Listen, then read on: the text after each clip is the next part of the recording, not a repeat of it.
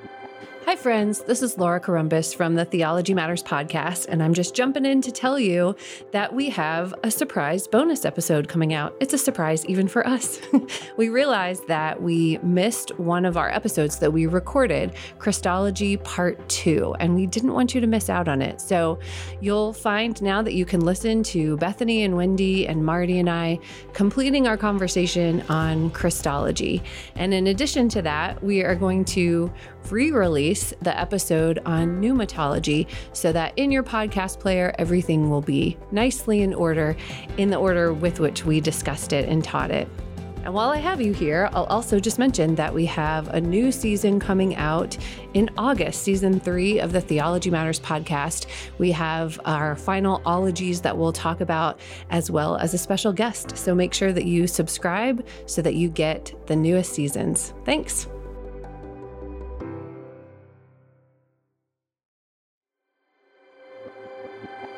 Truth. How do we discover it? How do we understand it? And how do we apply it? These foundational questions of life can be answered in the pages of God's Word, the Bible. Through the systematic study of Scripture, we seek to equip women with a growing understanding of truth, which only comes by knowing the God of all truth. This is the Theology Matters podcast.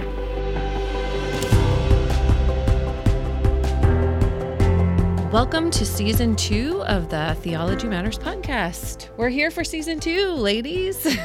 I'm. Laura Corumbus, and I'm here with Bethany Drum and Wendy Blackwell and Marty Crabtree. And we are excited to discuss some new doctrines of our faith. So, we are back with what we're calling a mini season. We're only doing two episodes, and we'll be covering Christology and pneumatology, which is the doctrine of the Holy Spirit.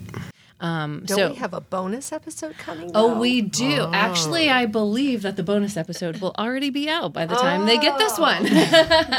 So technically, that was bonus for season one. But if you missed it, now you know to go back and listen because we did a bonus episode about the Trinity. So you don't want to miss that one either. Um, and before we get started, I also I had a faux pas last season because you know we've never actually done a podcast before any of us and so i forgot to thank our producer caleb pipping who is wonderful we came to him with this crazy idea to do a podcast and he has made it happen so we're grateful for caleb and you know he takes out all the crazy stuff we say so we definitely appreciate that um, Are you saying that we say crazy stuff? Never. No, only you, Marty. Oh. only I'll you. own We, we got to take out your crazy stuff sometimes.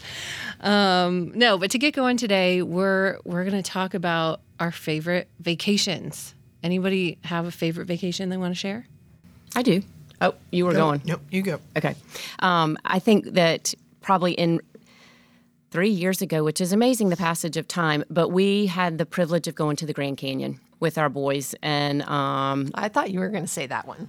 it, it- yeah, I, there's just not words. That was absolutely incredible. I will never forget the first time we walked up to the rim and looked over and just saw the canyon. Um, it was pretty incredible. And to get to do it with our boys, we did. We're some of those that went all the way to the basin, spend the night, and hiked back out. And so it was just a memory for all four of us to get to do that together was was a special treat. So yeah, that was mine. That's cool. Ours was, I think, about seven years ago. And uh, my oldest son, Tim, and his wife were living in Scotland, in Edinburgh, Scotland at the time. And, and so we went over to visit them. It was my husband and me, and our son, Dan. And so it was the four of us, you know, with our two grown sons. And it was really the last time that just the four of us did something together. So it was really neat. Uh, so we visited in Edinburgh for a while, which is my favorite city anywhere. And from there, we went up to St. Andrews. And those of you who know me know that I love to play golf. And so going to St. Andrews, which is the home of golf, was an exciting event. And it happened to be my birthday. And it happened that the Open was going on at that time. And so on my birthday, we went to a practice round at St. Andrews and got to see some of the players who had won the Open in years past, Tom Watson, Sir Nick Faldo, you know, names that probably mean nothing to anyone but me, but it was just neat. And the other thing was that I had had knee surgery uh, several months before, and I my goal was to be able to walk the course of St. Andrews, which I was able to do, and so just all around it was sweet. I love that. And you brought your scarf. And I brought my scarf from from the old course at St. Andrews. Bethany, what about you? Um, I think it was about eight years ago. Anyways, Dave and I went to New Zealand um, for t- two weeks. And um, first of all, New Zealand, especially the South Island, it is one of the most beautiful places in the world, and it is hard to put into beauty, I mean, into words, the beauty there. Um, like Milford Sound, unbelievable. And for people that are super active, like Dave and I, it's like paradise. Like we hiked to Ticonderoga Pass, we kayaked in the Mil- Milford Sound. I mean, we just there's just tons of outdoor activities to do there. Um, but also, New Zealand is the home of all things Tolkien, and you know Peter Somehow knew Jackson. that was coming up. Yes, it all, yes, it always always comes back to Lord of the Rings or Star Wars with me. So, um, and they fully embrace that. So we did go to Hobbiton. You know, I did. You know, stand at the green door. We did hike by where they filmed for Mount Doom um, and all the things. So that was that was super cool and super fun too. So, yeah. so that I, of was course, definitely don't know half of what you just talked about, but that's okay. that's okay. um, yeah, mine. Well, I was thinking we just took our kids to Disney World for the first time, so that that's always like really magical, and it was great. But my favorite vacation was my honeymoon. We went to Maui, and so mm. neither of us had ever been to Hawaii before, and you know, it's just busy leading up to your wedding, and actually he Greg proposed to me on the day that I took my comprehensive exams for my master's degree. So it was like I've been working on my master's, then I was planning this wedding, and then we finally just got away to Maui. And we are exactly the opposite of the drums. We we're not adventurous. We're like we just want to get there and just chill and see some things, but just like hang out at the beach. So it was great. It was perfect. Yeah, my daughter Dara often says, you know, other people vacation, you guys adventure. Yes, that's so true. Which is fine, but it is. you know, everybody just everybody's different. How So- long have you been married? Laura? 13 years this summer. Yeah. So we've had we have had some good vacations as well, but that just definitely no offense to my kids, but it's kind of nice to go just the two of us. Anyway, well, we are talking about Christology today, as we said. And uh, just a reminder that we actually did some Christology in season one of the podcast. So, season one, episode six, was our first kind of half of Christology. So, we talked about what is Christology, the pre existence and prophecies of Christ. Um, and the deity and the humanity of Christ a little bit. But today, so if you missed that, what I'm saying is we're not going over that again because we did that in a podcast episode. But you can go back. Yes, but you can go back and listen. So if you missed that one, you might want to check that one out before you listen today. Um, but today we're going to look more at the humanity of Christ and specifically the incarnation and the works of Christ. So we're going to start with Wendy and. Wendy, in our church history episode, we spoke about how the early church had many heresies concerning the person of Christ. So, can you talk to us about those heresies and how they were resolved?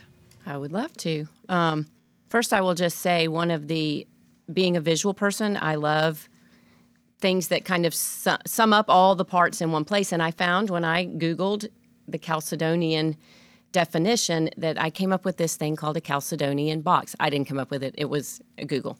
Um, but it is a great demonstration. Uh, what's a good word? Illustration. There you go. Okay, everybody has a word. it is a great way to look at the doctrine of Christology and what the heresies were against it and how the councils addressed those. So, if we talk about Christology and boil it down to four things fully God, fully man, one person, two natures. So there were essentially four councils that addressed each of those. And um, the first council of Nicaea in 325 was really convened to condemn Arianism. And Arianism was a heresy that taught that Jesus was a creature created by God, and thus he was not fully God. Um, that undoes the gospel, um, simply stated.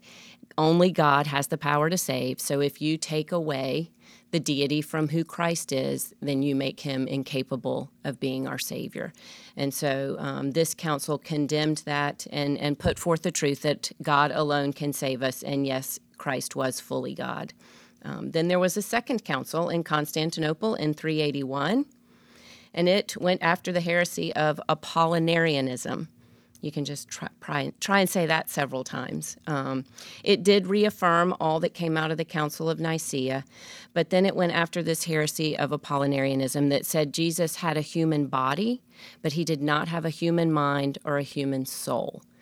And so what they said was if Jesus was not fully human because he didn't contain all the parts of humanity, then again, you've just undone the gospel. Um, and, and they came up, this phrase was what is not assumed is not healed. So if he did not assume, take on a human mind and a human soul, then those parts of us were not redeemed. And so it was necessary that he assume all parts of humanity, including the human mind and the human soul, to be able to fully redeem humanity. And so this council addressed the fully man and said, yes, Christ was fully man, took on all parts of humanity so that he could redeem humanity. And so that was the second council and the second heresy addressed. Then to keep rolling in the box on the left side of the box, if you have Googled it and pulled one up, it addresses the one person part of Christology. And there was a third council com- convened at Ephesus in 431, and they went after the heresy called Nestorianism. And Nestorianism said if Jesus had two natures, then he must be two persons. You could not have two distinct natures contained within one person. And so they um, wanted to say, yes, he had two natures, but he was also two persons. And, and by so, two natures, do you mean like his human nature and and his, his divine nature yep. his deity. Yes, okay. absolutely. So those are the two natures, and they were contained within the one person of Jesus Christ. Um, Nestorianism, Nestorians did not believe that. Cyril of Alexandria was the one that headed up this council at Ephesus, and he confirmed that Jesus was one person, the second person of the Trinity, the Word, the Son of God, all the phrases, and and it dealt with this mysterious union we call the hypostatic union that you can have fully God, fully man, a human nature and a divine nature joined in one person. And so um, the truth is that Jesus is one person. So, so far we've addressed in the first three councils that Jesus is fully divine, Jesus is fully human, and Jesus is one person. And so then to keep rolling, this is a lot of words, sorry, y'all. in the fourth council that was convened in Chalcedon in 451, they condemned Eutychianism. Now, if you can say all these heresies, then you're doing great. But Eutychianism is what they went after. And this is addressing the two natures part of Christology. And they were okay with the two natures, except that they kind of smashed them together into this third nature, if you will. It wasn't fully God, fully man. He was some kind of mishmash of them. Um, and so they were okay with fully God, fully man, but they wanted to create this third type of mixed nature, is how they dealt with it in Eutychianism. And the fourth council convened and said, no, the one person of Christ has two distinct natures without confusion, without change, without division, or without separation. And they made that clear. So by 451, those main challenges to the doctrine of Christology had been addressed in four councils. And the truth, biblical truth, what Scripture says of who Christ is, fully God, fully man, one person, two natures, were all confirmed. So there's kind of a quick wrap on church history. How did I do, Marty? You know, you did great. the the thing that that comes to my mind is is the the um, intent of the the men in these councils that they sought the truth of God's word and just thought so deeply about these issues related to Christ. I mean, they had the scriptures, but they they dug into them and discussed them in such a way that we could have a fuller understanding of what the scriptures say. And um, I'm in awe of, of the hundreds of church leaders in those days who just applied themselves to know more about the Lord. It's, it challenges me. And I think this is something Marty has taught me in this whole study is the importance of church history and, and what these men did convene and and go up against to confirm the truth of Scripture. So, yeah, thank you. yeah, No and I. I think we, you know, we did uh, an episode on church history because Marty recommended it, and it, you know, we all learned so much, and so we talked about the Council of Chalcedon and some of those heresies, and you know, we always pointed back, as you said, that the men who were in these councils were studying the Scripture, so they're not coming out. You know, just coming up with these ideas on their own. Actually, that's what the heresies were, right? They were kind of coming up with these. Well, The heresies maybe. are almost always right. Something new. Yes, yeah. Like not his, not historical. Like and not from the scriptures. Correct. Yeah, yeah. Correct. And I think right, R.C. Sproul is the one that said essentially that the the things we're debating today are the things that they already debated and settled in the early church. So, but they're all based in scripture. That I mean, I think that's the bottom line when we talk about the councils that we want to remember. Wendy, I have a question for you. I was just thinking maybe for some of our listeners, they're sitting here listening to these heresy terms and they're like, and they're like, they get, it can get confusing and they're like, so what? You know, what, why does that matter? What would you say to that? I think Laura just summed that up very nicely. I think what we debate today, it may have a different name, look a different form, come under a different teaching, but it is still the same that was debated even in the early first centuries. And so if we go back to that, we really see that these issues were settled. It's not that we have come up with new thinking in this day and age, that these were settled, and, and they're settled because they stand on the truth of God's word. So that's what And I, I- would say. And I think that the- the heresies generally are about the person of Christ. Right. And there's no other name under heaven by which we, we can be saved. And so, uh, as you mentioned, as you were talking, this is these are salvation issues, and so they're important.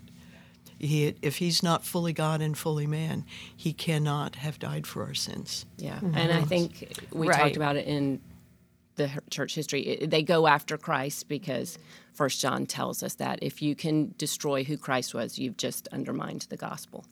So, yeah. Yeah. Well, m- moving on from there, um, Wendy, you also talked about the incarnation. And so this is, it's actually December 1st as we are recording this. And so uh, the incarnation is in the forefront of our minds. But anyway, can you tell us what is the incarnation and why is it important? The incarnation is when Christ took on flesh and became man. And like you said, this is December 1st as we are beginning Advent and looking towards Christ's birth. What a beautiful time to discuss the incarnation. Um, I like what one author said that Christ came to undo what Adam did and do what Adam could not. He lived in perfect obedience, died for the sins of others, and imputed his righteousness. And the point in there, too, is that even if Adam had lived perfectly, he was not God. He had no power to impute his righteousness, to give his righteousness, clothe us in his righteousness that Christ had by living his perfect life. Um, the fact that God took on flesh um, is what the incarnation is about. Okay, so Laura, I think you asked me also why is the incarnation important, and um, I think I'll sum it up in four things. That when sin came and necessitated the incarnation that was planned before the foundation of the earth, this was what God knew He would do.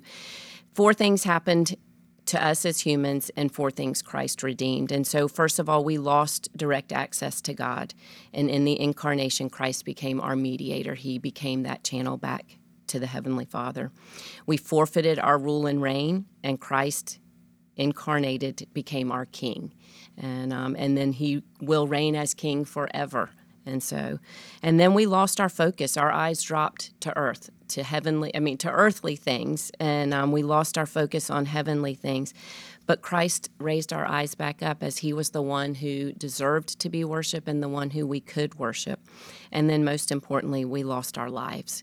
Um, with sin came death, and Christ became our Redeemer. He took the wrath that we deserved so that he could give us the life with him and his Father, with God for all time. And so, those are four things to me that really make the incarnation significant. All right. Well, I'm done talking for this one. Thank you. no, that's, I mean, yeah, the incarnation, it's hard to just kind of sum it up on a podcast. So, actually, what book would you recommend people read? You have. Well, I have this little book that is Yeah. by St. Athanasius on the incarnation. But I also would recommend here I'm giving you Google the Chalcedonian box, but Google Sinclair Ferguson on the incarnation. He has a just they've somebody pulled out two minutes of it on why the God man. And if you have not been awed by the incarnation, it'll take two minutes of your time to just bring you to your knees um, in worship. And it it is an excerpt from a whole sermon. There is a whole sermon he taught, but it really is, I think, something that's worth watching and just being reminded of.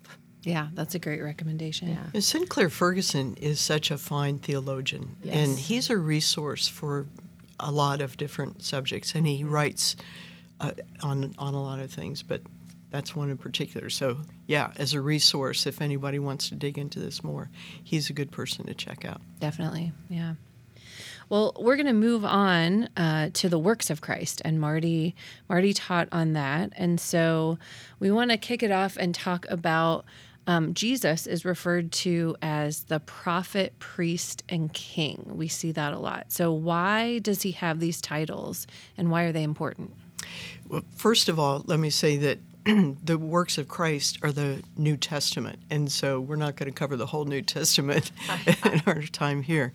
But um, just to to the question that you asked, Jesus is identified as prophet, priest, and king by theologians, and he is the only one in Scripture who has all three of those titles. There were prophets, Isaiah, Jeremiah, and others. There were priests, and there were kings, King David, King Solomon, and so forth. But he was the only one who held all three offices. Um, in fact, when King Saul tried to uh, offer um, a sacrifice as a priest, uh, he he incurred the wrath of God because that was not his role. It was set aside for one man, Jesus, to be the prophet, priest, and king. So what is what does it mean that he's a prophet? Well, a prophet speaks for God, and over and over again, particularly in the Gospel of John. Jesus talked about how he was sent from the Father, and the things that he said were the words of the Father, and so he perfectly represented, as as in uh, Hebrews uh, chapter one, that he was the Exact, exact image. image, and radiance of representation of, yeah. of God. And so he represented him as a prophet. And he was recognized uh, during his earthly ministry as a prophet uh, before uh, people uh, could understand that he was uh, also their savior. So he was a prophet and he's a priest. And that's brought out mostly, I would say, in, in the book of Hebrews. It's a text that most clearly refers to Jesus as, as a priest, and in fact, as the high priest of the new covenant. Uh, in Hebrews 10 11 through 17 is the, probably the best text uh, that describes that as the, he is the priest who offers himself as the single sacrifice for sins. So he is both the the priest and the sacrifice. That blows me away. It, mean, Yes. that you think about that. Yeah. he was the high priest, and he was the perfect sacrifice. yes. So. yes. Yeah, and he didn't have to atone for his own sins first because he didn't have any. That whole yeah, that Hebrews Yeah. passage is mind blowing. Yeah. Yeah. Yeah, Hebrews is the book to read if you if you want to get into this uh, more thoroughly. Um, and so he was also the king. He is the king, and he reigns forever. Um, throughout the Old Testament, the coming of a king is foretold. In 2 Samuel 7, uh, Yahweh tells David that through Nathan there will be a king in his lineage. Uh, Isaiah refers to a king over his people who will also be a redeemer. So he's a redeemer king. You know, and over and over again, we see all of these roles, all of these offices that that Jesus held and that he fulfilled. And he is the only one who could do these things. First Timothy calls him the King of Kings. Psalm 24 calls him the King of Glory. Um, and the, but the main thing is that Jesus is all three, and no one else has uh, had that mm-hmm. or ever will. Yeah. Well, in your teaching time, you also gave us these five theological terms. I remember you had the slide with the the hand with the fingers so that we would remember them. So, can you tell us uh, they're relating to the work of Christ on the cross specifically. So, can you take us through those five theological terms? I can, and actually, this is going to be a six finger hand. Oh, okay. If you can, uh, yeah. So, which is kind of weird. Was that on your original slide, no, or did you add one? No, I added I think one. I would have remembered that. Yeah, the it's like the six-fingered man from the Princess Bride. That's exactly. Yeah, I mean, I just read in, the old, in something in the Old Testament the other day about some giant that had six fingers on each hand and six toes. But so, but we digress. Bring it back, Marty. so. Uh, the work of, of Christ on the cross, and and so I will um, say that this the first thing I'm going to mention is really the work of the Holy Spirit, but it is tied uh, intricately to the work of Christ, and that's the work of regeneration. Um, Ephesians two tells us that we are dead in our trespasses, and uh, the the example that I used, maybe not a very pretty one, uh, when I was teaching on this, was if you're dead, you're dead. You can't respond to anything. And if you line up a bunch of corpses uh, and preach the gospel to them, there's they're they're not going to start singing just as I am because they are dead. And so all of us are dead in our trespasses and sins and we need to be regenerated and Jesus used the term born again in order for us even to respond. So the the the Lord takes the initiative in salvation to bring life, to regenerate our dead souls so that we can respond to the gospel. Uh, he takes away our heart of stone, as uh, Jeremiah says, and gives us a heart of flesh that draws us to Christ. All right, so that's the sixth finger. So we get to the, the five. So, atonement, Jesus atones for our sins, and that is that he takes the punishment uh, that is due to us. Um, and in Colossians uh, 2 uh, 14, it talks about how it, it, Jesus took uh, the decree against us and nailed it to the cross. So that's uh, the substitutionary death of Christ on the cross. And God doesn't love us because Christ died for the, for us. I came across this when I was uh, reading about atonement. God does not love us because Christ died for us. Christ died That's for right. us because, because God, God, loves, us. us. Mm-hmm. You know, and in the church, you know, we hear things like that and we tend to just water ski over the top of it. But I'm I'm trying to teach myself that when I hear about God loving us, that I stop and think about what an amazing thing that is that God loves us even though we are undeserving of his love. So that's atonement. And then propitiation is the self sacrifice of Christ who appeased God's holy wrath. Um, in our church a couple of years ago, we had this wonderful guest preacher, Paul Washer, who talked about the wrath of God. And really uh, fleshed it out for us. And I think we were all shaken in our shoes by the time he was done. But the wrath of God, again, is something like when we think about the love of God, we need to, to think deeply about that. We also need to think deeply about the wrath of God. God is angry at our sins. And it's not just that we've been naughty, it is that we have uh, rebelled against his holy rule and he is the Lord of all creation. And so um, we do not have that right to rebel. We cannot be rebels against him, but we are. But God, through Christ, we have our propitiation, Christ's propitiation of our sin, and our sin is, to use another uh, term, is expiated. And um, so, but it, think of all of this with these terms. Think of it as a process, but it happens all at once on on the cross of Christ. So there's the propitiation, the sacrifice of Christ to appease God's wrath, and redemption. Now, redemption is to purchase the believer's freedom from sin. And the word that's used in the New Testament is, I'm sure I'm not going to pronounce this correctly, but it's lutrao, which it's a term which means to to purchase a slave. And we are bought out of the slave market of sin because Romans 6 tells us that we're slaves to sin. But Jesus purchased us. So propitiation focuses on the wrath of God, which was placated at the cross, and redemption of the plight of sinners who were ransomed at the cross.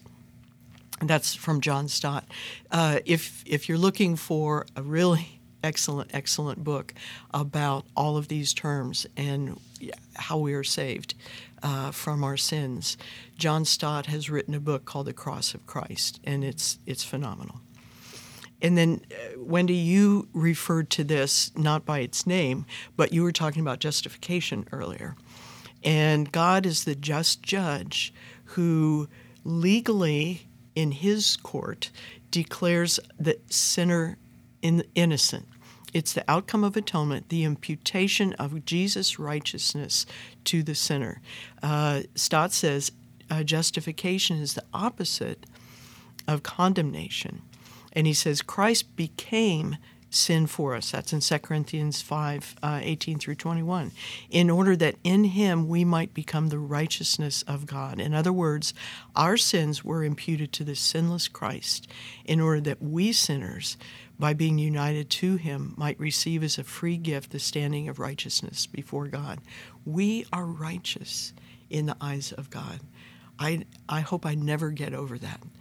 Um, that that is what God has given to us is righteousness.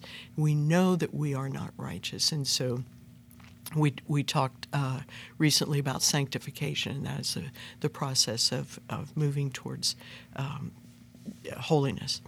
So anyway, and then the fifth uh, thing is reconciliation. It's the outcome really of all these things. It's a restoration of our relationship with God, in which we have peace with God, whereas we were former formerly enemies, as it says in Romans 8, we have peace with God through Christ.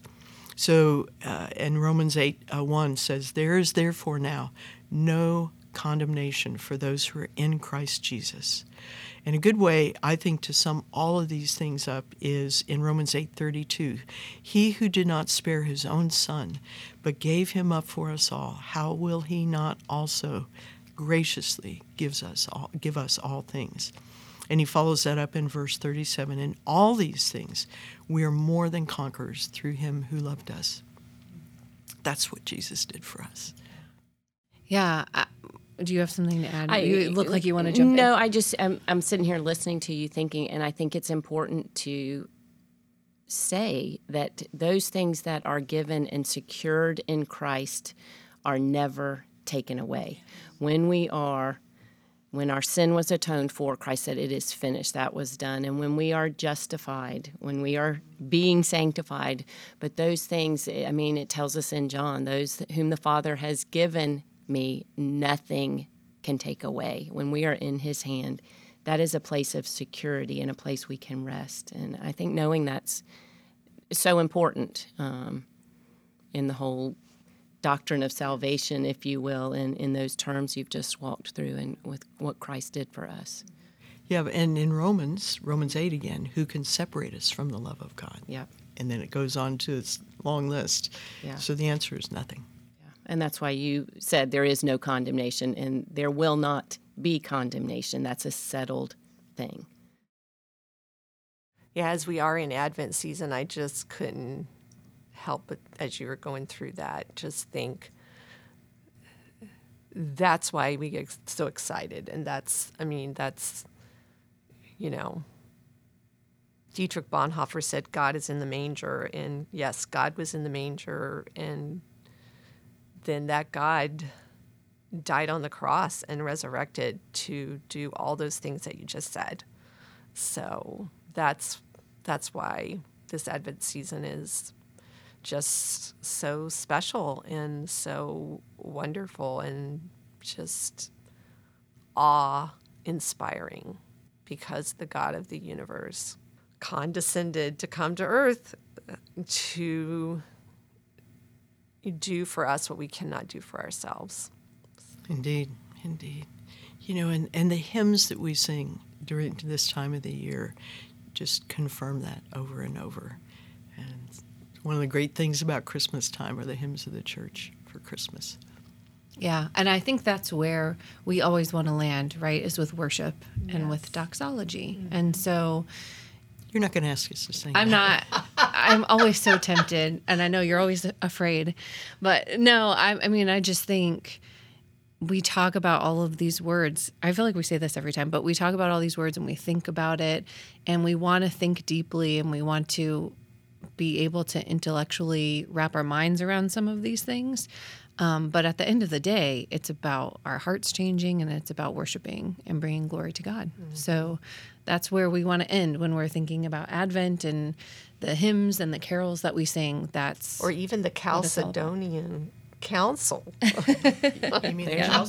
No, no. Oh, you went there. Oh, well, oh, can I just say one yes. last? And I, I probably am going to botch it because I don't have it in front of me. But I remember when I closed out teaching on Christology that I, I used a quote, and um, it came from the last battle, Chronicles of Narnia, mm. and um, I believe it was Queen Lucy that said, you know, there was a time in our world too where a stable held someone that was bigger than our whole world. Mm. And that's the incarnation. That's who Christ is. Mm-hmm.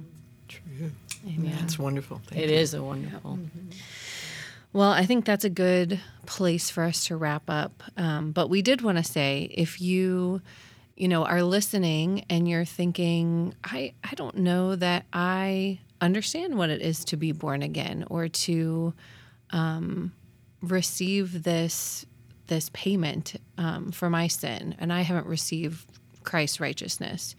If you're not sure about that, um, we invite you to go to our church website. We have a lot of great resources, sermons. Um, Immanuel Bible Church. Yes, ibc.church. ibc.church. Um, and just check it out because we, our goal ultimate goal is that you would have a saving relationship with Jesus Christ. And so, um, yeah, Immanuel Bible Church in Springfield, Virginia, ibc.church is where you can find us. So, thanks for listening. And in our next episode, we're going to be talking about pneumatology, which is the doctrine of the Holy Spirit. So, thanks for listening. The Theology Matters course and podcast are projects of the women's ministry at Immanuel Bible Church in Springfield, Virginia.